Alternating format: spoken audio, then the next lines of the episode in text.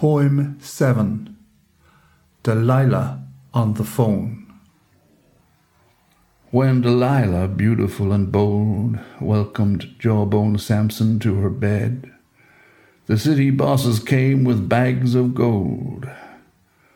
Throughout this city, lively praise is heard for your appealing ways and for the mighty change in Samson's attitude. Quite forlorn with love and easily led. If you asked, he might convey the secret of his keen prowess, and we would solemnly express our most beneficial gratitude. On the evening of that day, Samson heard Delilah on the phone. If you won't tell me how to get you here and tie you down right now, I think I'm going to die. I'm all alone. His eager voice came down the line. I'm on my way, my wild and darling Philistine. You came through the door with heroic pride, and Delilah clasped her hands and sighed, and wore her sweetest and most hopeful frown. Won't you tell me how to tie you down? In a pleased and passionate display, you moaned and fell across her bed, and called for seven unused leather bandoliers. Now tie me down, my love, and take my heart. Delilah's binding work was swiftly done, and then she raised her voice with wails and tears. The Philistines are here, my love. Run!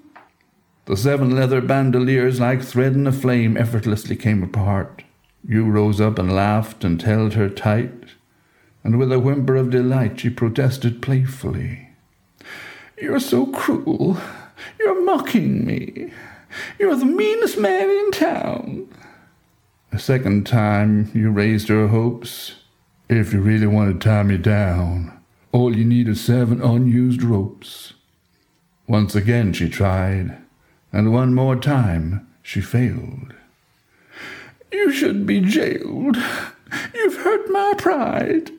Then Samson brought her fingers to his hair. You hold the secret of my strength right there. If you take my seven long dark strands and tie them tightly to the brass frame of your bed, you'll have me in your hands. She did as she was told, and then she cried, The Philistines are coming, my love. Hide! She watched you rise from sleep and laugh and wildly stare with her broken bed frame dangling from your hair in a slyly taunting, carefree game. She drew you close and looked you in the eye. How can you say you love me when you keep me out of your sweet confidence?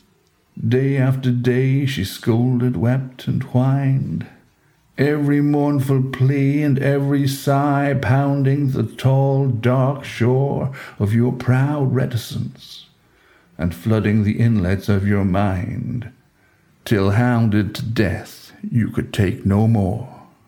My ma once met a man of God, and my pa made sacrifice of blood to hear these words. No unclean food, no wine will pass his lips, no blade or knife will touch his head. He will bring new life to every tribe in Israel and kill the hated Philistine. The secret was out. She could tell. She called the city bosses on the phone. They brought their bags of coal with eagerness, and she cradled Samson's sleeping head with a pleased caress. No word was said as she admired the modestly displayed bags of gold and the rhythm of metal on stone, the resolute and sharpening blade. She gave a sign. The blade was brought. The head was shaved. She urgently cried out, Flee, my love, the hated Philistine! You awoke to the jubilant shout of catcalls, whoops, and cries. They pinned you down on the lady's bed, and with the blade that shaved your head, they gouged your eyes. They bound you and led you away to a half forgotten place below the city jail, where day after day you heaved at the grinding mill and fed on the hope that the hair on your shaved head would begin to grow.